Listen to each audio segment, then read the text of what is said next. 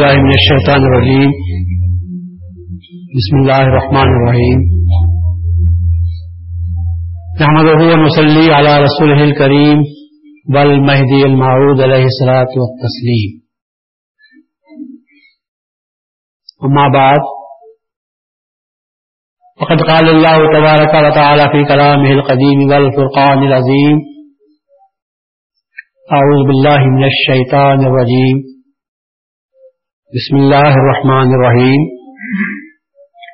الف لام میم. ذلك الكتاب لا ريب فيه هدى للمتقين الى اخره ارشاد خدا بندی ہے. الف لام میم یہ حروف مقطعات ہیں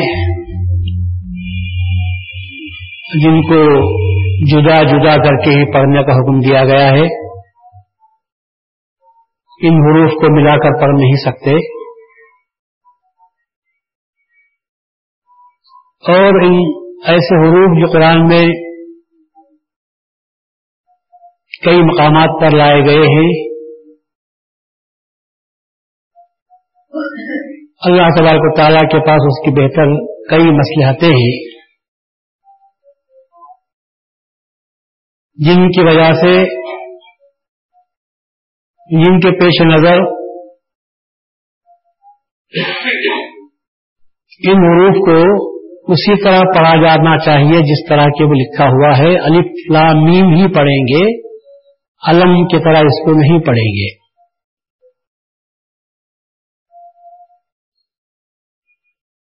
مسلحتیں بہت ہیں۔ اس کے اثرار رموز اور ان حروف کے بھید بہتر طور پر یا تو اللہ جانتا ہے یا اللہ نے جن مقدس ہستیوں کو علم لدنی سے سرفراز فرمایا ہے، وہ ان رموز کو جانتے ہیں اور انہوں نے انہیں انہیں بتایا بھی ہے۔ مفسرین نے اپنے طور پر ان کے معنی بتانے کی کوشش کی ہے۔ مبین کرام اللہ۔ حضرت میرا سید محمد مہدی معود علیہ اخلاق السلام کی بے شک کا مقصد قرآن کو بیان کرنا تھا۔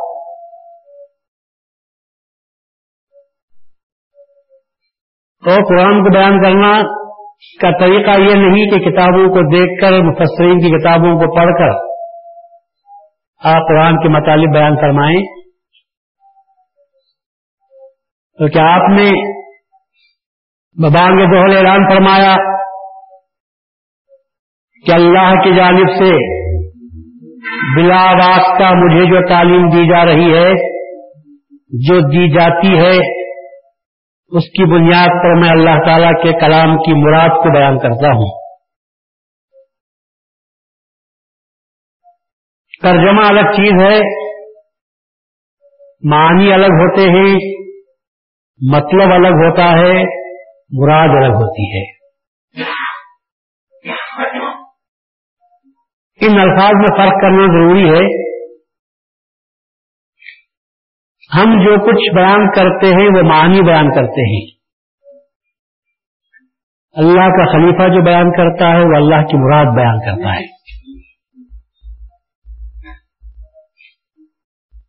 قرآن کو سمجھنے کے لیے اگر ایمان کا نور کافی ہے ہے تو وہ کافی ہو سکتا ہے۔ معنی آپ کے سمجھ میں آ سکتے ہیں۔ مہدی جی معاوض علیہ السلام نے فرمایا، برائے فہمید نمان یا قرآن نور ایمان بسست قرآن کے معنی کو سمجھنے کے لیے ایمان کا نور کافی ہے۔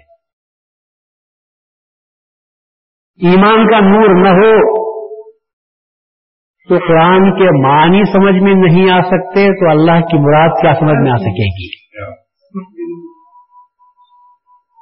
مراد معنی سے الگ چیز ہوتی ہے۔ معنی قرآن کے ظاہر کا کچھ مطلب اور معنی بیان کرتے ہیں۔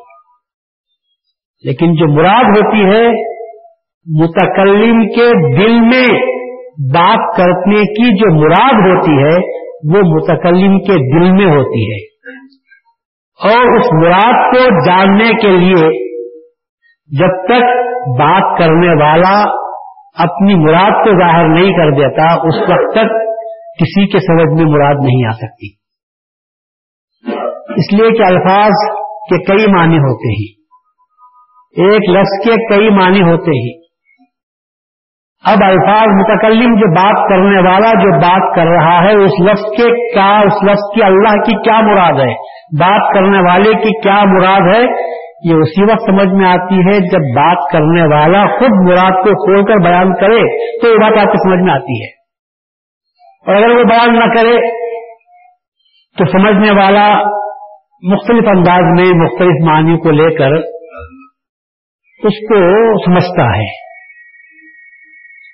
مثال کے طور پر اردو میں جو ہمارے پاس کئی الفاظ ایسے ہیں کہ لفظ ایک ہوتا ہے، معنی کئی ہوتے ہیں۔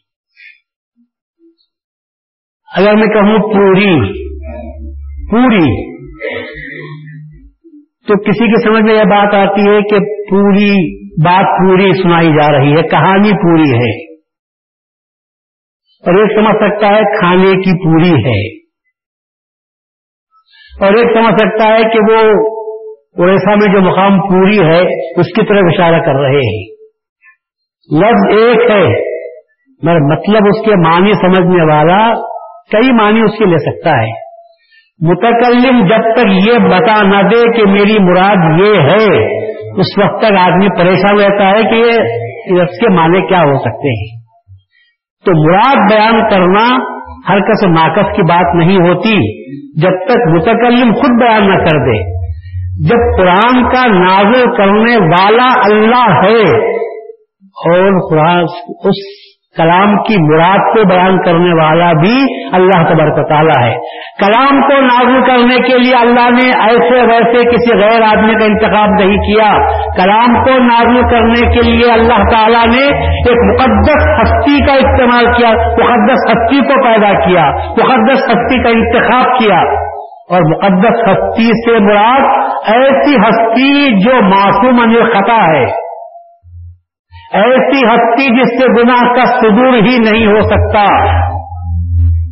اور اس کے قلب کو اپنی نظروں کے سامنے رکھتے ہوئے اس قابل بنایا کہ وہ عظیم کلام کو برداشت کر سکے۔ یہ قرآن یہ کہتا ہے، لو انزلنا حاضر قرآن اعلی جبل لڑائے تو خاص یا متصدیام من خشیت اللہ۔ اگر ہم اس کلام کو، اس کتاب کو، اس کلام کو اگر ہم پہاڑ پر نازل کرتے تو وہ مارے دہشت و خوف کے ریزا ریزا ہو جاتا تھا۔ ایک عظیم پہاڑ کلام کو برداشت نہیں کر سکتا، اس کے خوف اور حیبت سے ریزا ریزا ہو جاتا ہے۔ اور ایک انسان کا دل اس کو برداشت کر لیتا ہے تو وہ دل کیسا ہوا؟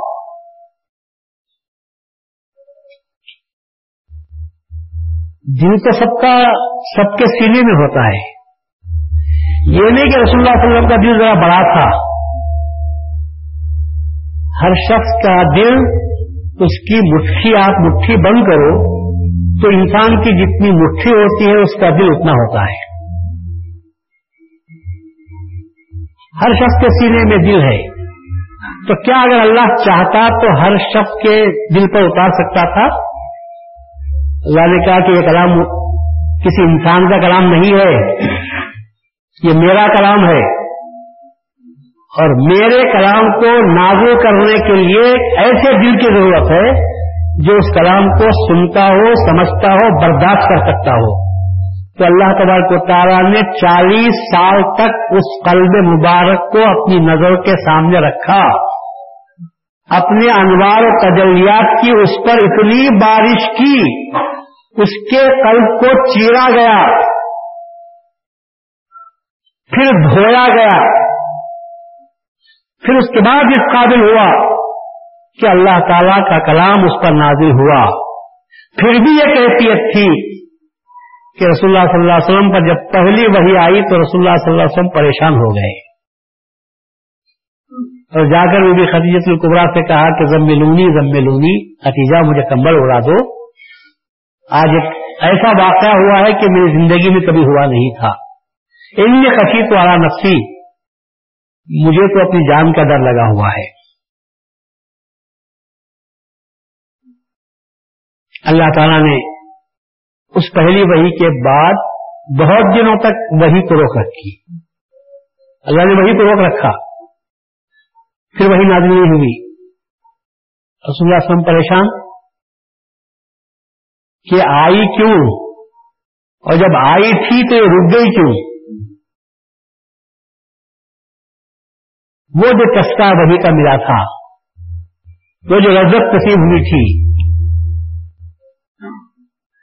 آپ اس سے محروم ہو گئے تھے، پریشان تھے۔ خود پریشان تھے تو تھے، لوگوں کے تانے بھی شروع ہو گئے کہ محمد کا خدا محمد سے ناراض ہو گیا ہے۔ اب وہی کا سلسلہ بند ہو گیا ہے۔ ایک طرف تو خود رسول اللہ صلی اللہ علیہ وسلم پریشان ہیں کہ وہی کیوں رک گئی ہے۔ کیا مجھ سے کوئی غلطی ہو گئی؟ اور دوسری طرف کفار کا یہ تانا کہ محمد کا خدا نے محمد کا خدا محمد سے ناراض ہو گیا ہے۔ محمد کا خدا محمد کو چھوڑ دیا ہے۔ یہ گلی کچھ میں بات ہو رہی ہے۔ فروپگنڈا بھی بڑی عجیب چیز ہوتی ہے۔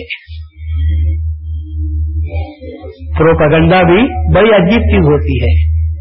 حق کو نہ حق کر دیتے ہی، نہ حق کو حق کر دیتے ہی۔ اب یہ جو پروپگنڈا گلی کچوں میں مکے کی ہونے لگا، اور تو اور خود رسول اللہ صلی اللہ علیہ وسلم کی سگی چچی لوگوں سے بولتی پھر رہی تھی کہ دیکھو، محمد کا خدا محمد سے ناراض ہو گیا ہے۔ محمد کو چھوڑ دیا ہے۔ یہاں تک کہ اللہ کو آیت نازل کرنی پڑی۔ وہ لی ایزا سجا ماں ودا کا رب کا وما کلا میرا نہ تیرا پروردگار نہ تجھے چھوڑا، نہ تجھ سے ناراض ہوا۔ اللہ کو آیت نازل کرنی پڑی۔ جب اللہ کو آیت نازل کرنی پڑی ہوگی تو رسول اللہ کے قلب پر کتنا اس کا اثر ہوا ہوگا؟ اللہ تعالیٰ کو تسلی دینی پڑی کہ نہیں، تیرا رب تجھ سے ناراض نہیں ہوا ہے، چھوڑا بھی نہیں ہے۔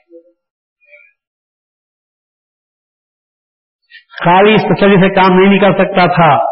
پھر اللہ تعالیٰ نے کہا بلا سو یوتی کا رب کا فترزا اے رسول، بات یہی تو ختم نہیں ہو گئی ہے۔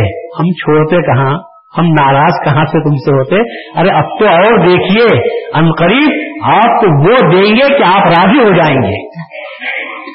آپ کو وہ عطا کرنے والے ہیں کہ جس سے آپ راضی ہو جائیں گے۔ اس میں دکھتے کی بات یہ ہے ساری دنیا خدا کی رضا ڈھونڈ رہی ہے۔ اور اللہ تعالیٰ تعالیٰ رسول اللہ کی رضا ڈھونڈ رہا ہے؟ ہم کام کرتے ہیں اس لیے کہ تو راضی ہو جا۔ اور اللہ یہ کہتا ہے کہ میں تجھے وہ دینے والا ہوں کہ تو راضی ہو جائے۔ یہ کیا دیا تھا؟ یہ کیا دیا تھا؟ اسی کا بیان چودہ دن میں آپ کے سامنے کروں گا۔ چودہ دن جو بیان ہوگا، اس میں اسی کی جھلکیاں نظر آئیں گی کہ اللہ تعالیٰ نے رسول اللہ صلی اللہ علیہ وسلم کو وہ کیا چیز عطا کی تھی کہ جس سے رسول اللہ صلی اللہ علیہ وسلم راضی ہو گئے۔ تھے انشاءاللہ بیان کروں گا۔ اسی کی جھلکیاں بار بار آتی ہوئی آپ کو جائیں گی۔ اور ہمارے مجلسوں کے منعقد کرنے کا اصل مقصد بھی یہی ہے کہ ہمارے نوجوانوں میں جو کمیونیکیشن گیپ پیدا ہو گیا ہے، ہمارے نوجوانوں کو مذہب سے دوری جو پیدا ہوئی ہے نوجوانوں میں، خیالات کے اعتبار سے، میل جول باقی نہ رہا مشرین کرام سے، مساجد سے وہ وابستگی نہ رہی، کتابوں کے مطالعے کی آج کسے فرصت ہے؟ کام دھندے میں لگے رہنے والے صبح سے شام تک کام میں لگے رہتے ہیں۔ مہنگائی اس قدر بڑی ہوئی ہے کہ جتنا کماتے ہی سب کے سب ختم ہو جاتا ہے۔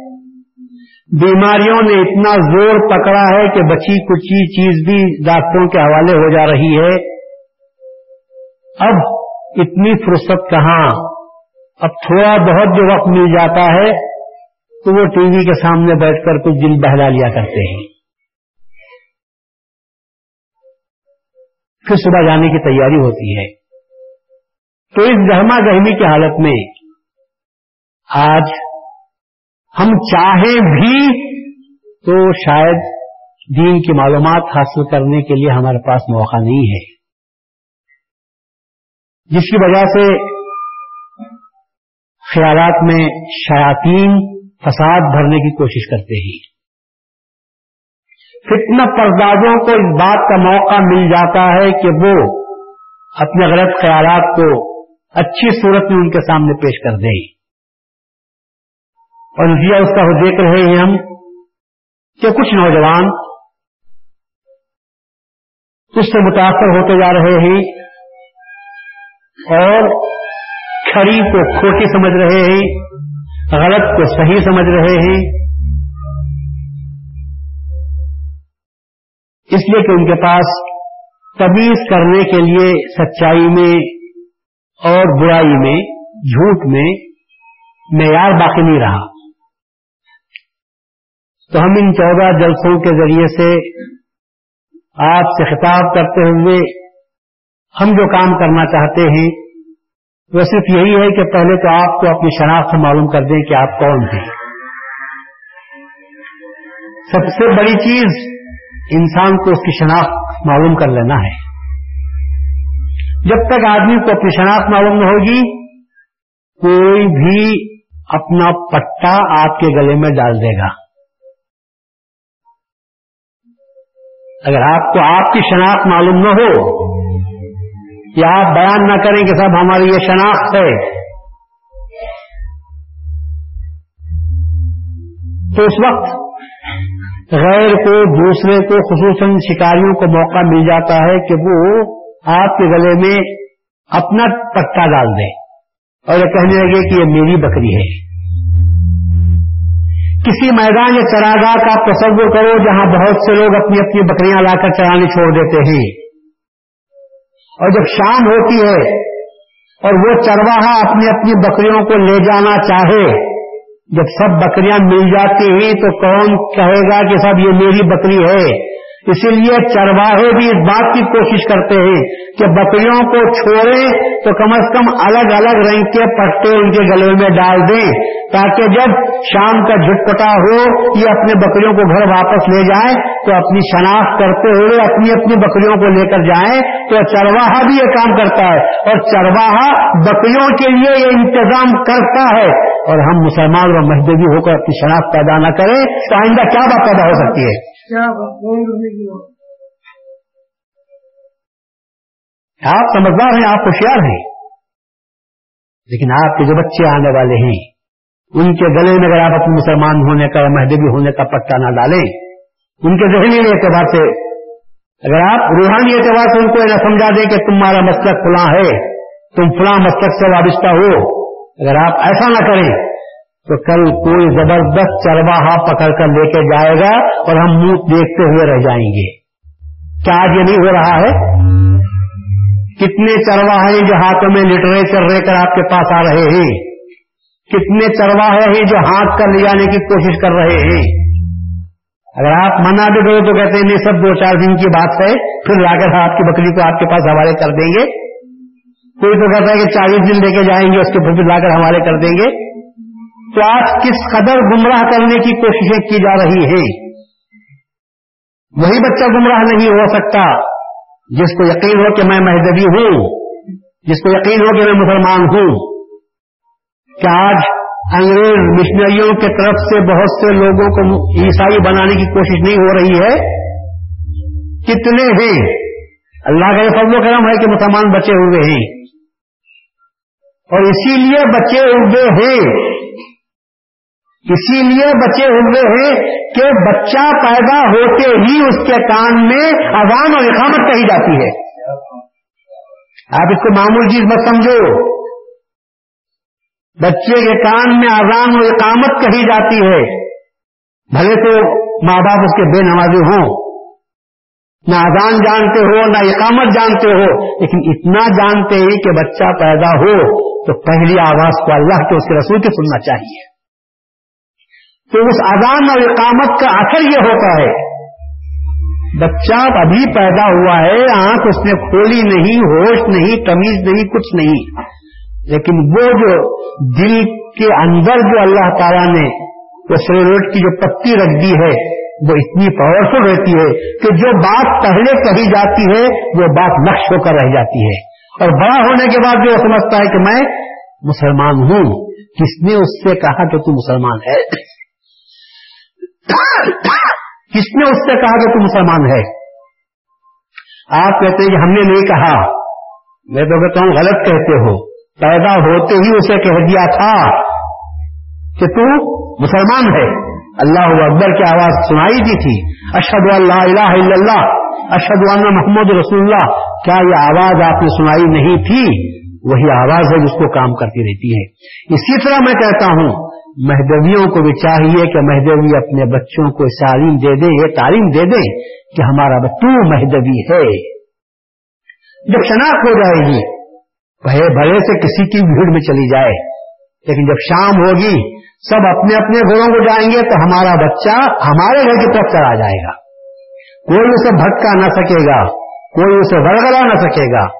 تو آج جو ضرورت ہے وہ اپنی شناخت پیدا کرنے کی ضرورت ہے اور ہم چودہ مجلسوں میں جو کوشش کر رہے ہیں، وہ اسی بات کی کوشش ہے کہ حضرت مہدی ماؤد سارے جو مصدق ہیں، وہ اپنی اولاد کو بھی یہی تعلیم دیں۔ چلتے، پھرتے، اٹھتے، بیٹھتے آپ ان کے بچوں کے ذہن میں بات ڈالتے رہے تو وہ بچے کامیاب ہو سکتے ہیں، وہ بچے ہوشیار ہو سکتے ہیں اور ان کو اپنی شناخت معلوم ہو سکتی ہے۔ سب سے جو بڑا مسئلہ آج ہے وہ شناخت کا مسئلہ ہے۔ شناخت نہ ہوگی تو پھر ہم اپنے بچوں کو مہدوی کی حیثیت سے قبول کر ہم جو ہے بچہ ہمارا ہم کو ہمارے مذہب کو مہدویت کی حیثیت سے قبول نہ کر سکے گا۔ اور یاد رکھو، اللہ کے پاس مواخذہ بچے سے بھی ہوگا اور بچے کے ماں باپ سے بھی ہوگا۔ بچے کے ماں باپ سے بھی ہوگا۔ بچے فیل ہوتے ہیں امتحان میں بچوں کو نہیں پکڑتے، بچوں کو فیل کرتے ہیں، استاد کو پکڑتے ہیں کہ تو نے کیوں نہیں پڑھایا؟ کیونکہ تیری ذمہ داری پڑھانے کی تھی۔ جب تو نے نہیں پڑھا، اگر بچہ مذہبی نہ بنا، تو اللہ کے پاس گرفت کس کی ہوتی ہے؟ ماں باپ کی ہوتی ہے کہ تم نے اپنے بچے کو مسلمان اور مہدوی کیوں نہیں بنایا؟ اللہ کے پاس سے بھی ہم کو گرفت میں بچنا ہے، گرفت سے بچنا ہے۔ اللہ کے پاس جو ہمارا مواخذہ ہونے والا ہے، اس سے بھی اپنے آپ کو بچانا ہے۔ اس بچانے کا طریقہ یہی ہے کہ یا تو خود تعلیم دے یا ایسی جگہ پر لے جائیں جہاں پر بچے کی صحیح تعلیم و تربیت ہو سکتی ہے۔ اور یہ اللہ کا فضل و کرم ہے۔ محدودیت میں حضرت مہدی معاؤد علیہ السلام نے اور آپ کے سطح میں، ہمارے مرشدین نے کرام نے یہ جو طریقہ ڈالا ہے کہ بچہ ہوش سمجھ والا ہو جائے تو اس کو کسی نہ کسی مرشد کے تربیت جو کرایا جاتا ہے، وہ ماں باپ اپنی ذمہ داری سے سبک دوش ہوتے ہیں۔ اور اللہ کے پاس یہ کہہ سکتے ہیں کہ مالک، ہم نہ کر سکے، لیکن اس کے پاس لے کر گئے تھے جو اس کو مسلمان بنا سکتا تھا۔ اس لیے میں کہتا ہوں کہ ہر جو ماں باپ ہیں، ان کو چاہیے کہ وہ اپنے بچوں کو جب سمجھ والے ہو جائے تو پہلے مرید کرا دیں۔ کسی بچے کو بغیر تربیت کرائے مرید کرائے چھوڑنا نہیں چاہیے۔ مرید کرا دیں گے تو اس کے گلے میں گویا کلادہ پڑے گا۔ پھر اس کو رغبت اس کے پاس ہو سکے گی۔ معلومات حاصل کرنے کے لیے سرائے فراہم ہو سکتے ہیں۔ اور اگر نہ ہو، تو پھر وہ بچے کو یوں سمجھیے کہ چورستے پر آپ نے لے جا کر کھڑے کر دیا ہے۔ چورستے پہ کھڑا کر دیا ہے۔ چاروں طرف سے لوگ اپنی اپنی بسوں کو لے کر تیار کھڑے ہوئے ہیں۔ ہر شخص پکارتا ہے کہ میری کوچ میں آؤ۔ میرے پاس ہر قسم کی فیسلٹیز موجود ہیں۔ کوئی تو کہتا ہے کہ سر میرے پاس ویڈیو چلتا رہتا ہے، آپ میرے بچے کو میری بس میں بھیجو، میں گھما پھرا کر لاؤں گا، اوٹی کی طرف جاؤں گا۔ تو کوئی تو کہتا ہے کہ صاحب میں بھوبینیشور کی طرف جاؤں گا۔ اور میری کوچ میں اتنی سہولت ہے، تو چاروں راستوں پر چاروں قسم کے لوگ الگ الگ قسم کے کھڑے ہوئے ہیں۔ اور رنگین قسم کے بسوں کو لے کر آپ کے بچوں کو اپہرن کرنے، ان کو اپہرن کرنے کی کوشش کرتے ہیں، تاکہ اٹھا کر اڑا کر لے کر چلے جائیں۔ کڈنیپ کرنے کی کوشش کر رہے ہیں۔ ایسی صورت میں اگر آپ ہوشیار نہ ہوں اور بچے کو لے جا کر چورستے پر رکھ دیں گے تو اس بات کا کبھی امکان ہے کہ بچہ کسی نہ کسی بس میں چلے جائے گا۔ اگر اس کو شناخت معلوم نہ ہو۔ اور جب شناخت معلوم ہوگی تو کہے گا کہ ابھی میری بس نہیں آئی ہے، مجھے آپ کی بس میں نہیں آنا ہے۔ جب میری بس آئے گی تو میں اس میں بیٹھوں گا، اس میں جاؤں گا۔ مجھے آپ لوگوں کی بس میں جانا نہیں ہے۔ بھلے سے ٹوٹی ٹوٹی ہو پر مجھے میری بس میں جانا ہے۔ آپ کسی سنگین اور اس قدر سہولتیں عطا کرنے والی جیدا زیب بسوں کو میں پسند نہیں کرتا، میری بس جو ہے میری اپنی بس ہے۔ تو جب یہ کب ہو سکے گا جبکہ آپ بچے کے ذہن میں بٹھا دیں گے؟ تو ہم اس بات کی کوشش کرتے ہیں۔ کہ صاحب، میں تو کہتا ہوں کہ مجلسوں کو آؤ تو اپنے کچھ ہوش رکھنے والے بچوں کو بھی ساتھ لایا کرو۔ تاکہ وہ چودہ دن بھی اگر مجلسوں کو سنیں گے، اپنے آقا کا نام سنیں گے، قرآن کا پیام سنیں گے۔ رسول اللہ صلی اللہ علیہ وسلم کا فرمان سنیں گے تو ان کے دل میں کچھ تو دین کی محبت پیدا ہو سکتی ہے۔ اور جب دین کی محبت، اللہ اس کے رسول کی محبت، مہدی ماؤد السلاط اسلام کی امامت و خلافت کے طرف سے جب باب کے ذہن میں بیٹھے گی، تو پھر وہ سمجھے گا کہ ہم نادار نہیں ہیں، ہم یتیم نہیں ہیں، ہم وہ گوشت نہیں ہیں جو قصاب کے کنڈے پر رکھ دیا گیا ہے کہ جو چاہے ستور اس پر چڑھاتا ہوا چلا جائے۔ ہم جسم و جان رکھتے ہیں۔ ہم اپنی ایک شان رکھتے ہیں، ہماری ایک سمت ہے، ہماری ہمارا ایک رخ ہے، جس کی طرف ہم کو جانا ہے۔ اور ہم ایسے ہی ناکی توڑائے ہوئے لوگ نہیں ہیں، بلکہ ہمارے پاس ایک قائد ہے، ہمارا امام ہے، جس کی طرف ہم کو جانا ہے۔ تو اس وجہ سے ہم یہ چودہ دن جو آج کوشش آج سے شروع ہوئی ہے، اور مسلسل ہم برسوں سے یہ کام کرتے ہوئے چلے آ رہے ہیں، اس کا واحد مقصد یہ ہے کہ تعلیمات حقات کے سامنے پیش کریں۔ صحیح تعلیمات کو آپ کے سامنے پیش کریں تاکہ جو لوگ انجان ہیں وہ صحیح تعلیمات سے واقف ہو جائیں اور جو جانتے ہوئے ہیں کچھ نئے معلومات ان کو مل جائیں اور جو معلومات رکھتے ہیں ان کا ایمان اور مضبوط اور پختہ ہو جائے۔ کیونکہ ایمان کا حاصل ہونا ہی کافی نہیں ہے۔ یہ جو بات میں بول رہا ہوں اس کو آپ سمجھیے۔ اور آج کے حالات میں تو آپ کو یہ بات کھول کر سامنے آ جائے گی۔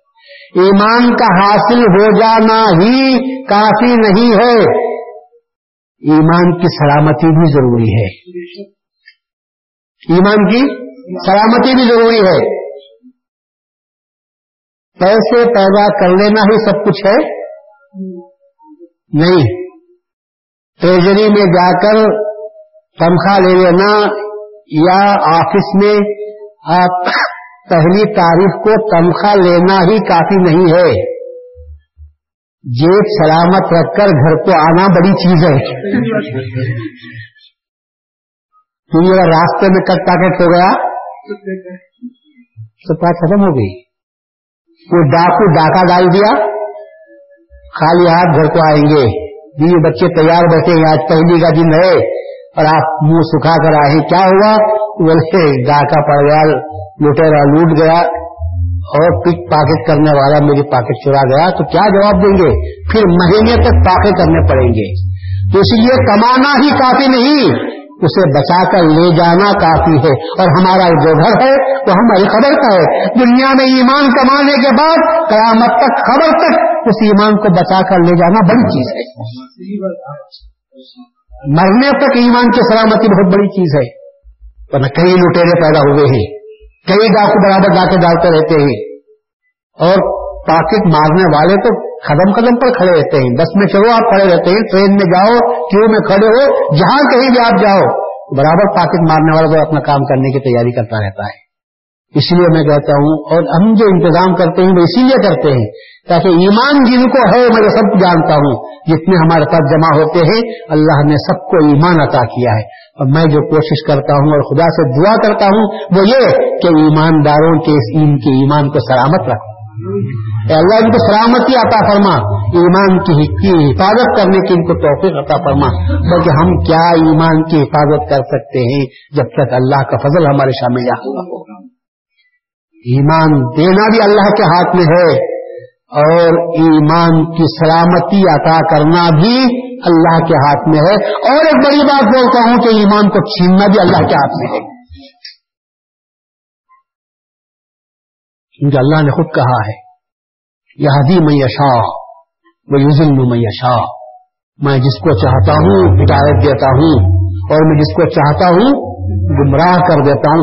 اسی لیے تو امامنا علیہ السلام نے شب قبر کے موقع پر دعا فرمائی اور کہا رب بنا لا تجھے کلو بنا باد بنا اے اللہ، ہدایت دینے کے بعد ہمارے دلوں میں کبھی پیدا مت کرنا جب تو نے ہم کو ہدایت دے دی کہ بہت بہت تیرا فضل ہوا، لیکن چور، ڈاکو راستے میں مل جاتے ہیں اور ہم کو راستے سے بھٹکانے کی کوشش کرتے ہیں۔ دلوں میں کجی دلوں میں پیڑا پن پیدا کرتے ہیں گمراہی کے بیج بوتے رہتے ہیں اے اللہ، مرتے دم تک ہمارے دلوں میں تیرا پن پیدا مت کر کیونکہ جہاں دل تیڑا ہوا، ایمان وہاں سے رخصت ہونے لگتا ہے۔ کمزور تو ہوتا ضرور ہے، تو پھر پتا نہیں پتا درخت سے لگا رہے۔ طوفان آ جائے تو کوئی فکر نہیں۔ طوفان آ جائے تو پتا نہیں۔ جھاڑ اکھڑے گا، پھر بھی پتا اس سے لگا رہے گا۔ لیکن اگر پتا اس درخت سے کٹ جائے، تو پھر چھوٹی ہوا بھی اس کو اڑا کر لے کے چلی جاتی ہے۔ اس لیے میں کہتا ہوں، ان افراد کو مہدویہ افراد کو کہ تم کہ مہدویت کے درخت سے لگے رہو۔ لاکھ طوفان آ جائے تو آ جائیں، حوادث آ جائے تو آ جائیں، تو آ جائے تو آ جائے، کٹے گی تو پورا درخت کٹے گا تو ہم کٹے گا، مگر ہم اس سے لگے رہیں گے۔ ہم اس سے الگ نہیں ہوں گے۔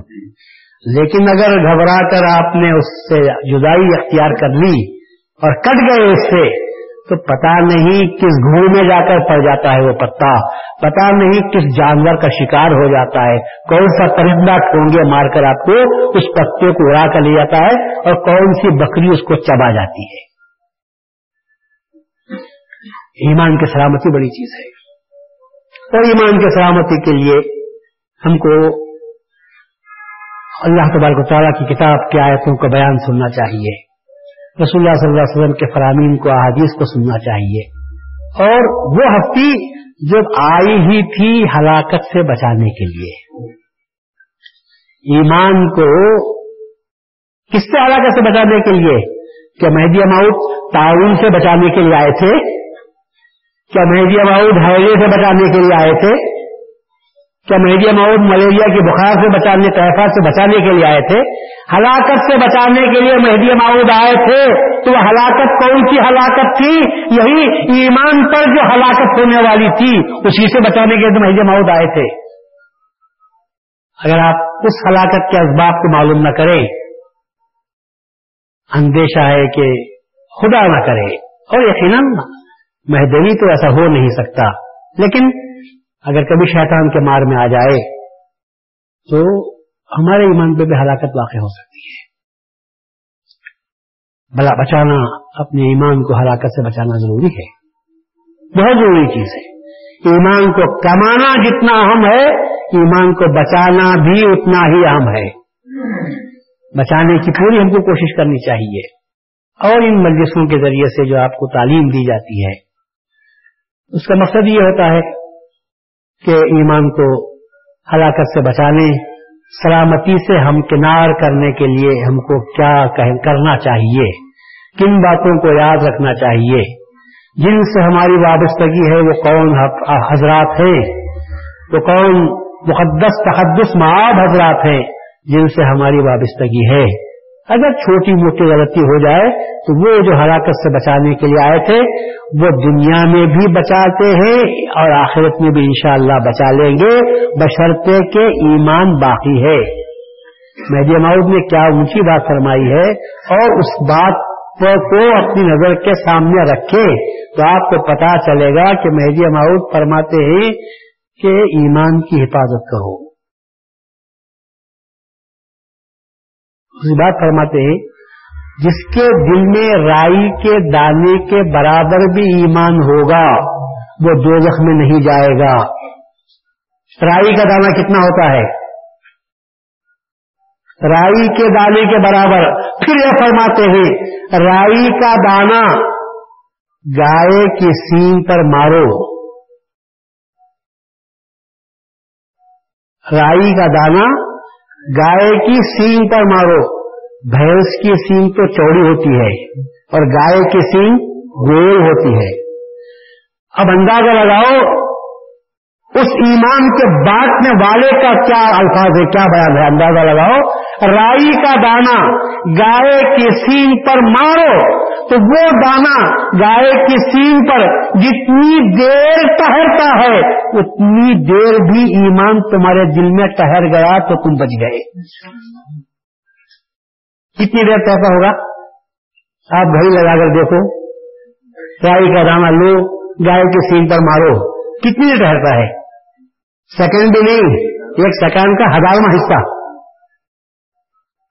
ایک سیکنڈ کا ہزارواں حصہ پڑا اس میں فون اچھل گیا، نکل گیا۔ تو اتنی دیر بھی اگر ایمان تمہارے دل میں ٹہرتا ہے، تو اللہ تم کو دو سے بچا لے گا۔ میں جس فرمان کا دوسرا پہلو سامنے رکھو، معلوم یہ ہوگا کہ بہت سے اپرادھ ایسے ہوں گے کہ اتنی دیر بھی ایمان ان کے دل میں نہیں کہہ سکے گا۔ اتنی دیر بھی نہیں کہے گا۔ تو اب ایمان کی حفاظت کرنا چاہیے نہیں کرنا چاہیے؟ کتنا نازک معاملہ ہے؟ کتنا نازک مرحلہ ہے؟ اتنا آسان نہیں ہے جتنا لوگ سمجھتے ہیں۔ اتنا آسان نہیں ہے جتنا لوگ سمجھتے ہیں۔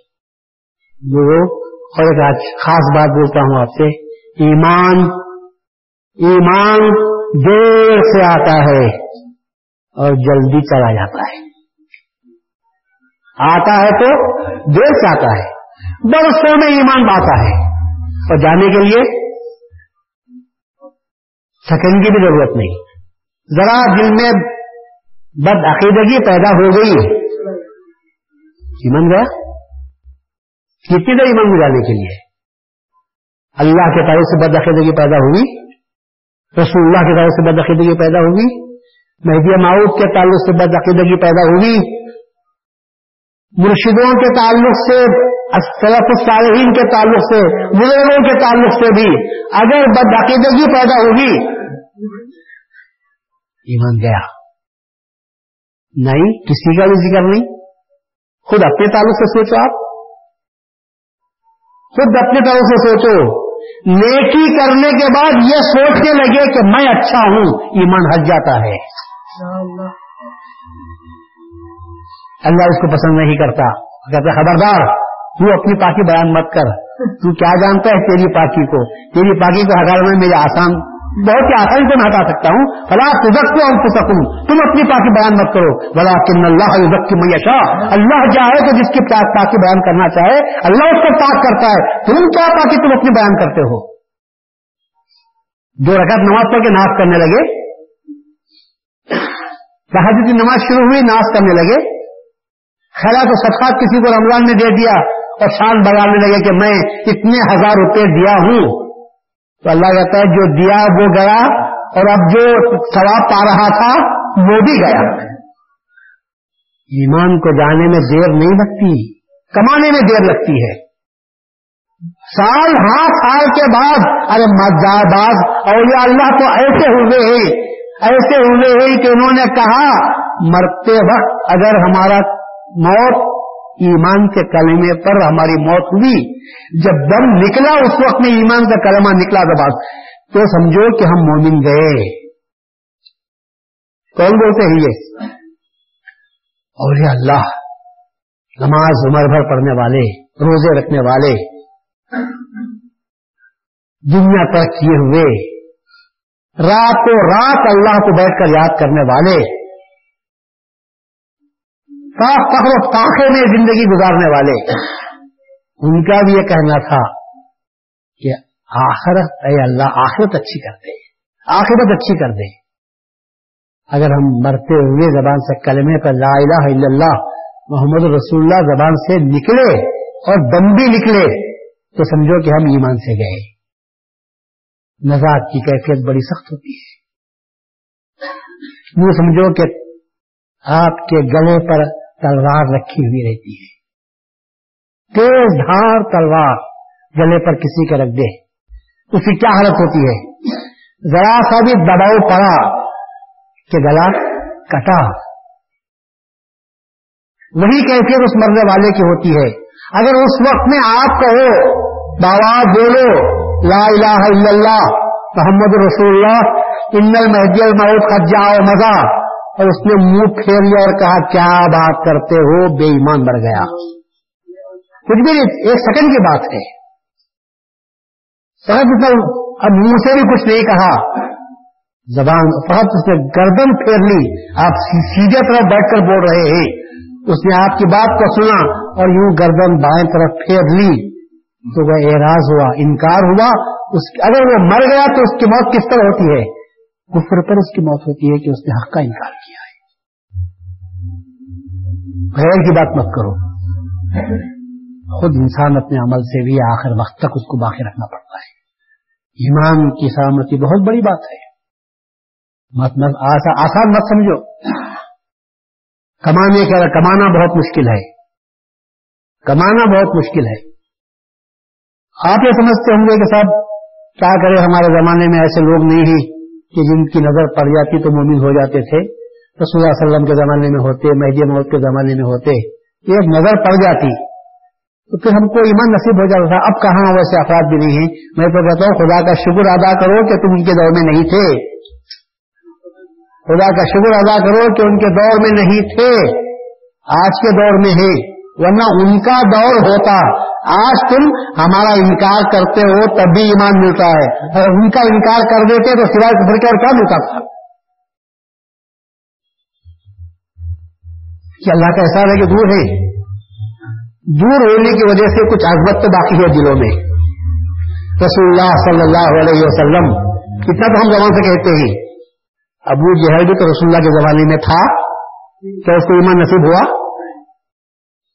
ہم تمنا کرتے ہیں کہ کچھ نہیں، تو رسول اللہ خواب میں بھی نظر آ جائے تو ہماری نجات ہے۔ مگر اس بد بخت کے کیا کہنے، جو روزانہ صبح شام رسول اللہ کو دیکھ رہا ہے۔ مگر پھر بھی رسول اللہ پر ایمان نہیں لاتا۔ تو معلوم ہوا کہ وہ رسول کو دیکھتا ہی نہیں تھا۔ وہ رسول اللہ کو اس نے دیکھا ہی نہیں۔ اللہ تعالیٰ نے اس کی آنکھوں پر ایسے پردے ڈال جیسے کہ نہیں۔ تجھے تو ہم رسول نظر ہی آئیں گے۔ تو جو دیکھ رہا ہے تیرے بھتیجے کو دیکھ رہا ہے۔ تو جو دیکھ رہا ہے تیرے بھتیجے کو دیکھتا ہے۔ نظریں بھی دو ہوتی ہیں۔ آنکھوں سے دیکھی ہوئی بات پر اعتبار نہ کرو۔ آنکھوں سے دیکھی ہوئی بات پر اعتبار نہ کرو، اعتبار کرو تو دل سے دیکھنے، دل کی آنکھوں سے دیکھی ہوئی بات پر اعتبار کرو۔ آنکھوں کی باتوں کو جھٹلا دو اور دل کی آنکھوں کی صحیح تصویر سامنے رکھو تو آپ کو آدمی صحیح سمجھ میں آتا ہے۔ اب نظر سے ہم دیکھ لیتے ہیں تو وہ بات غلط ہو جاتی ہے۔ اسی واسطے کہتے ہیں، کانوں سے مت سنو۔ جنہوں نے کانوں سے سنا، انہوں نے کبھی رسول کو نہیں مانا۔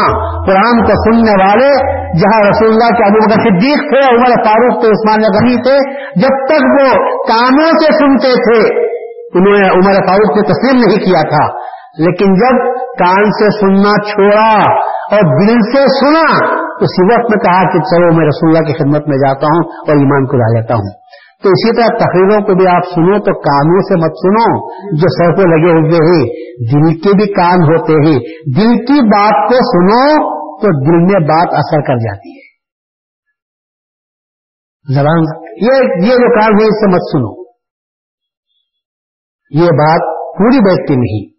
جیسا کہ عام طور پر آپ خود کہتے ہیں، یہ کان سے سنا دوسرے کان سے نکل گیا۔ بس، یہ کان سے ہم سنتے ہیں تو یہی ہوتا ہے۔ اسی لیے تقریر میں اثر بھی نہیں ہوتا۔ لوگ کہتے ہیں، کہاں بھائی اب جل سے رکھنا بیکار ہے۔ جلسوں سے کیا فائدہ ہو رہا ہے؟ کون عمل کرتا ہے؟ کیا بات صحیح ہے؟ اگر لوگ عمل نہ کریں تو ہم سچی بات بولنا بھی چھوڑ دیں۔ یا پہلے سے ان کو گارنٹی لکھا لے دستوں کر جائے رجسٹر پر جو سنتے ہی اس پر عمل کرتے ہی تو آؤ، ورنہ چلے جاؤ۔ اور پھر کیا ایمان کا عطا کرنا میرے ہاتھ میں لکھا ہوا ہے؟ اللہ تو رسول اللہ کہتا ہے، تیرا کام پکارنا، پکار دے تو۔ دل میں اتارنا میرا کام ہے۔ جب اللہ رسول کو کہتا ہے کہ تو دل میں اتار نہیں سکتا علیہ کا لگام یا علیہ البلا پکارنا تیرا کام اتارنا میرا کام۔ جب اللہ رسول کو کہتا ہے، تو ہم کہاں کے غلام؟ ہم کہاں اس سفر بھی آ سکتے ہوں گے؟ ہم تو کہتے ہیں، مالک، پکارنا میرا کام تھا، میں نے پکار دیا۔ اب اتارنا تیرا کام تھا۔ عمل کرنا اس کا کام تھا۔ چلو لوگ عمل نہیں کرتے، اور اس کی بنا پر لوگ اعتراض کرتے ہیں جیسا بھی جل سے بیکار ہے ہزاروں روپے خرچ ہوتے ہیں تو میں تقریر کر رہا تھا ایک چٹھی آئی میرے پاس، اس میں لکھا ہوا تھا، یہ جلسوں پر جو ہزاروں روپے خرچ ہوتے ہیں، یہ اشراف ہے فروغ خرچی ہے۔ ایک جلسے میں دو سے تین ہزار خرچ ہوتے ہیں۔ اب سال بھر میں پچیس جلسے ہوتے ہوں گے تو ستر پر پانچ ہزار روپے خرچ ہوتے ہیں۔ یہ قوم کا روپیہ برباد ہو رہا ہے۔ پہلے تو سوال یہ ہے کہ صاحب، ہم کب کہتے ہیں پانچ ہزار روپے خرچہ کرو؟ اب میرے پاس جو منڈی سے ہوتی ہے کیا خرچ ہوتا ہوگا اس میں؟ اور اچھی بات سنانے کے لیے، اچھی بات سنانے کے لیے اگر کچھ روپیہ خرچ بھی ہوتا ہے، تو میں کہتا ہوں کہ ایمان کا تصدق ہے ہمارا پیسہ۔ سنیما دیکھنے کے لیے تو ٹکٹ لے کر جاتے ہی اور یہاں بغیر ٹکٹ کیا پڑتا ہے۔ برائی کے لیے پیسے دینا پڑتا ہے۔ اور لوگ پیسے لے کر جاتے ہیں۔ اور یہاں اچھے کاموں کے لیے تو پیسے دینا نہیں پڑتا۔ اور دینے والے کبھی بولتے نہیں۔ جو نہیں دیتا ہے، وہ بولتا ہے۔ یا جو دیکھ کر جلتا ہے، وہ بولتا ہے۔ ورنہ دینے والے تو آج بھی ہمارے پاس آ کر کہتے ہیں، کوئی ضرورت ہو تو میاں ہم کو یاد کرو، ہم خدمت کرنے کے لیے تیار ہے ہم کہتے ہیں کہ جب ضرورت پڑی تو ہم بولیں گے، ابھی تو ہم کو کوئی ضرورت نہیں ہے۔ جب ضرورت پڑی تو انشاءاللہ آپ کو یاد کر لیں گے۔ اللہ کے راستے میں روپیہ خرچ کرنا بھی ہمارے ہاتھ میں نہیں ہوتا۔ یاد رکھو، نیک کام کے لیے وہی آدمی پیسہ خرچ کر سکتا ہے جس کے پیسے پر اللہ تعالیٰ لکھا جات لکھتا ہے، اس کا خرچ ہونا چاہیے۔ حرام روپیہ اچھے کام میں کبھی استعمال میں نہیں آتا۔ استعمال میں آتا ہے تو اچھے کام میں اچھا ہی پیسہ آتا ہے۔ اور غلط کام میں ہر ان کا پیسہ غلط کام میں جاتا رہتا ہے۔ تو جو لوگ اعتراض کرتے ہیں کہ سب یہ مجلسوں میں کیا ہوتا ہے؟ بیکار ہے، کوئی عمل نہیں کرتا۔ میں تو کہتا ہوں، عمل بات کی بات ہے، عقیدہ پہلے ہونا چاہیے۔ عقیدہ ایمان پہلے ہے، عمل اس کے بعد ہے۔ ایمان مضبوط ہوگا، آج نہیں تو کل عمل کی طرف رغبت ہو سکتی ہے۔ اور عمل ایمان ہی نہ ہو، عقیدہ نہ ہو۔ تو کیا کریں گے آپ؟ بیج تو کم سے کم رکھو۔ بیج تو کم سے کم اٹھا کر رکھو۔ جب ضرورت پڑے گی تو بولیں گے۔ دو چار مہینے فصل آ جائے گی۔ اور اگر بیج ہی نہیں خریدا، کیا ہوگا؟ موت کا اجل کا فرشتہ آ گئے گا، چلو۔ تو اس وقت میں خالی ہاتھ جانا پڑے گا۔ تو ہم یہ جو چودہ دن مجلس سے منعقد کرتے ہیں، ہمارے سامنے ایک ہی مقصد ہوتا ہے کہ قوم کے لوگوں کو، نوجوانوں کو، جنہیں دین کی باتوں کو جاننے کا بہت کم وقت ملتا ہے، کم سے کم وقت میں زیادہ سے زیادہ بات ان تک پہنچا دیں۔ کتابیں لکھ کر تقسیم کریں، اس میں بھی دین پھیلتا ہے۔ کسی فرصت ہے؟ بس لے دے کر یہ چند مجلسیں ہیں۔ جو ہمارے ایمان کو حاصل کرنے کا سرمایہ کہہ سکتے ہیں۔ ان کی حفاظت کر لینا چاہیے اور اسی لیے ہم زیادہ محنت بھی کرتے ہیں یہاں پر تاکہ نوجوان زیادہ سے زیادہ کثیر تعداد میں شریک ہوں۔ خصوصاً وہ نوجوان جو دائرے سے ہٹ کر زندگی بسر کرتے ہیں، دائرے سے باہر وقت دائرے سے باہر ان کا زیادہ کٹتا ہے۔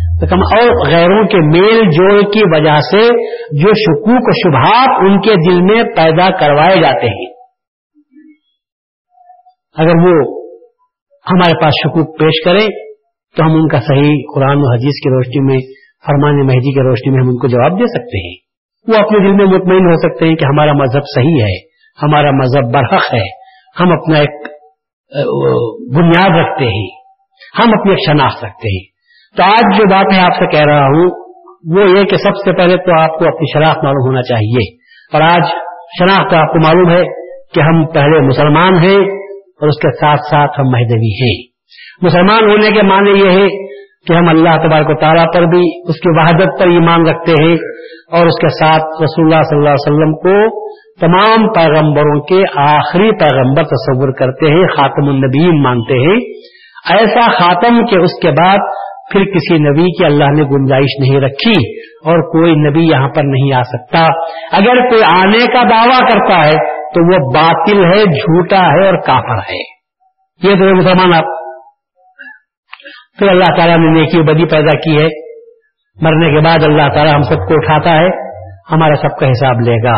آپ ان باتوں کو مان لیتے ہیں تو آپ مسلمان بن جاتے ہیں۔ اب جب قیامت کا ذکر آیا تو پھر اسی ذکر پیدا ہوتا ہے حضرت مہدی ماؤد علیہ السلام کا۔ اسی جیون میں ایک بات آپ کے سامنے میں کر دوں۔ کہ جب ہم مسلمان ہیں، اس کے ساتھ ساتھ آپ مہدوی ہیں، تو اس کا مطلب یہ ہوتا ہے کہ ہم حضرت سید محمد جون پوری کو جو آٹھ سو سینتالیس ہجری میں جون پور میں پیدا ہوئے۔ اور آپ نے بیان قرآن فرمایا اور یہ کہا کہ میں اللہ کی طرف سے اسی کام کے لیے معمور ہوا ہوں۔ میں اللہ کا خلیفہ ہوں۔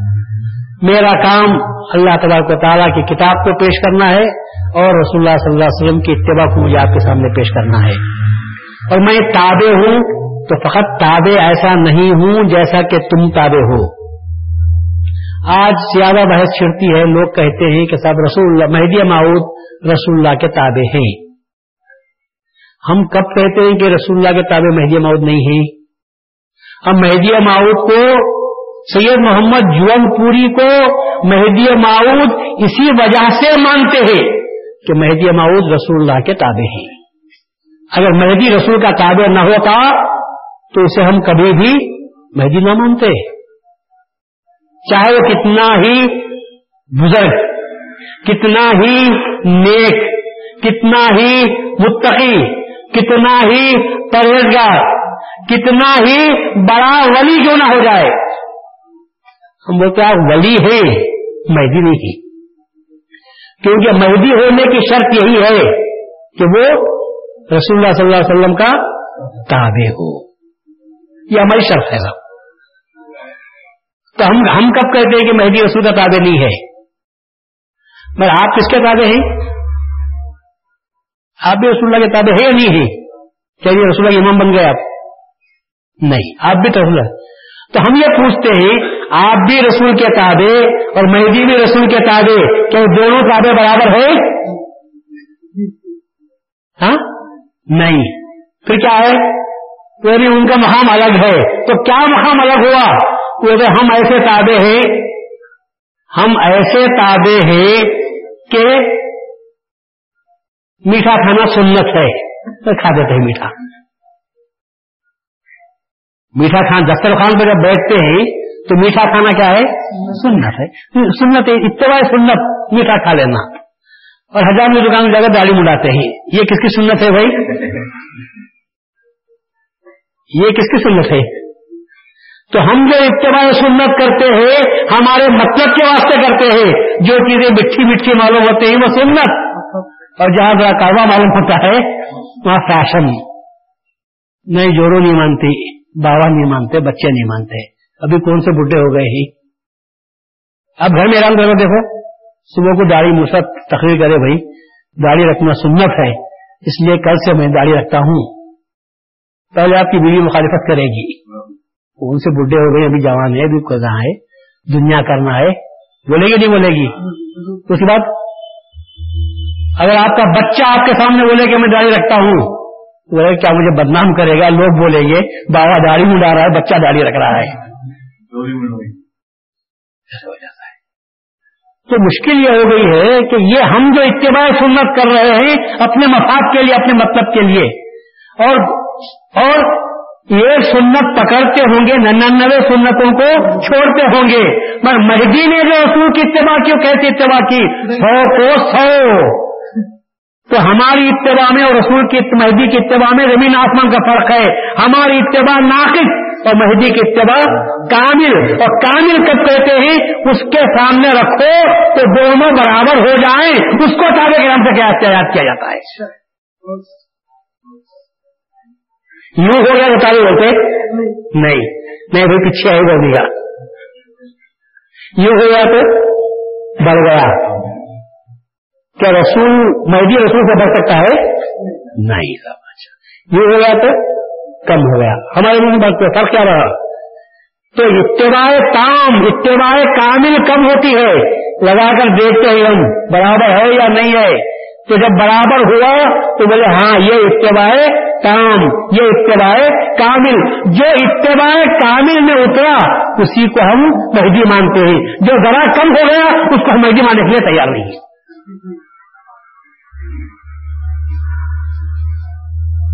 اب سمجھ بات ہے آپ کے؟ تو اب خالی تابے تابے تابے بولے تو کیسا تابے ہوئیے نہیں ہوتا۔ تابے تو ہم کی بھائی بات کتنی سنتیں جو ہم سے چھوٹ جاتی ہیں۔ رسول اللہ کتنی سنتیں جو ہم سے چھوٹ جاتی ہیں۔ رسول اللہ نے بکریاں چرائی۔ چرا کے دیکھو۔ کہیں سنت رسول اللہ کی کیا ہے؟ ہاں؟ صحیح بولو۔ رسول کی پہلی سنت کیا تھی؟ بکریاں چرانا۔ رسول اللہ یہاں پہ فرمائے کوئی نبی ایسا نہیں آیا جس نے بکریاں نہیں چرائی ہر نبی کی سنت بکریاں چرانا۔ رسول اللہ نے بکریاں چرائی اب ہم میں سے کون ہے جو بکریاں چرا سکتا ہے کہ اس کو اس کو یہ کہیے کہ آپ سنت بھائی سنت کس کو کہتے ہیں؟ ذرا سمجھو۔ مہدی ماؤد اسلام نے کبھی بکریاں چرائی اگر کوئی سوال کرے آپ سے، رسول اللہ نے بکریاں چرائی مہدی ماؤد نے کہاں بکریاں چرائی بکریاں کہاں چرائی نہیں چرائے پھر سنت میں کہاں برابر ہوگا سکتے ہم کہتے ہیں سنت کسے کہتے ہیں؟ سنت کسے کہتے ہیں؟ رسول اللہ صلی اللہ علیہ وسلم نبی ہونے کا دعویٰ کرنے کے بعد جو سنت پر عمل کرے ہیں، اس کو سنت نبی کے نام سے یاد کرتے ہیں۔ اور رسول اللہ صلی اللہ علیہ وسلم کو نبوت ملنے سے پہلے جو کام کیے، اس کو سنت کے نام سے یاد نہیں کرتے۔ رسول اللہ نے تجارت بھی کی ہے۔ مہدی جو نے تجارت نہیں فرمائی، اس لیے کہ وہ اتباع سنت نہیں تھی۔ وہ اتباع محمد ابن عبداللہ۔ اور یہاں جو اتباع کرنا ہے، اتباع محمد رسول اللہ کی اتباع کرنا اتباع محمد رسول اللہ کرنا ہے۔ اتباع محمد ابن عبداللہ نہیں تو رسول اللہ نے جو نے جو تجارت کی وہ کب کی تھی؟ نبوت ملنے سے چالیس سال سے پہلے کی تھی۔ تو آپ یہاں اگر مہدی موت کو ملا دیجیے سب رسول مہدی موت نے کہاں تجارت کی؟ نہیں۔ تو سنت کو بھی فرق کرنا، سنتوں میں بھی تمیز کرنا ضروری ہے۔ اسی واسطے فقہ نے لکھ دیا ہے، سنتیں دو قسم کی ہوتی ہیں، ایک سنت عبادت اور ایک سنت عادت۔ تو جو سنت عبادت ہے، مہدی معود نے کوئی سنت کو نہیں چھوڑا۔ جو سنت عادت تھی اس سنت کو بھائی عمل رسول اللہ سے مہدی معود رسم نے نہیں کی۔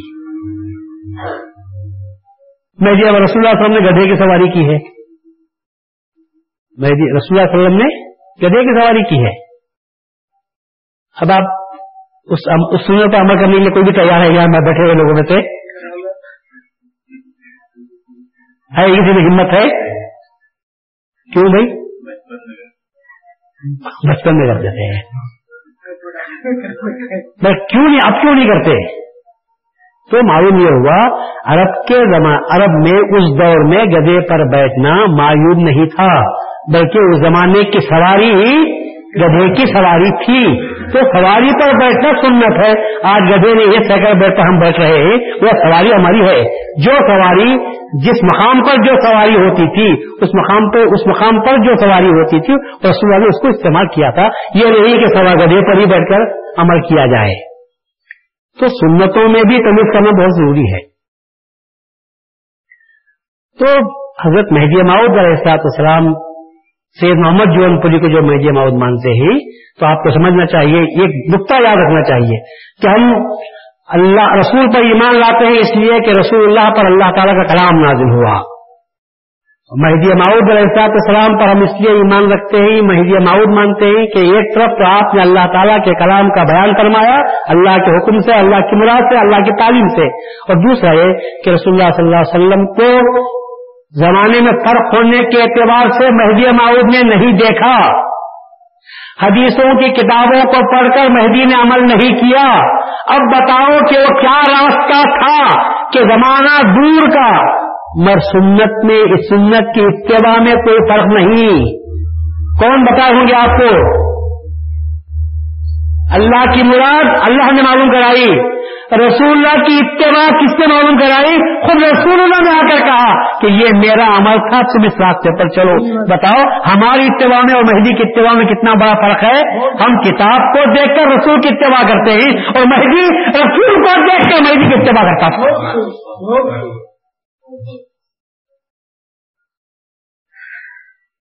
سب کتنا بڑا فرق ہے ہمارے میں؟ پھر ہم کہیں گے سب ہو جائیں گے۔ اس نقطے کو یاد رکھو، اس سے میں کہتا ہوں کہ آپ کی شناخت ہے، آپ محدودی ہیں۔ محدودی ہونے کے معنی ہے کہ آپ اس ہستی پر ایمان لائے ہیں جو کتاب کو پڑھ کر رسول کی اتباع نہیں کرتی تھی، بلکہ رسول کو دیکھ کر، رسول سے پوچھ کر۔ مہدی معود نے رسول اللہ کی اتباع کی، تو وہ بادشاہ دیگر مہدی کی اتباع کرنا، کس کی اتباع کرنے کے برابر ہوا؟ رسول کی اتباع کرنے کے برابر ہوا ہے۔ زمانہ بدلا تھوڑا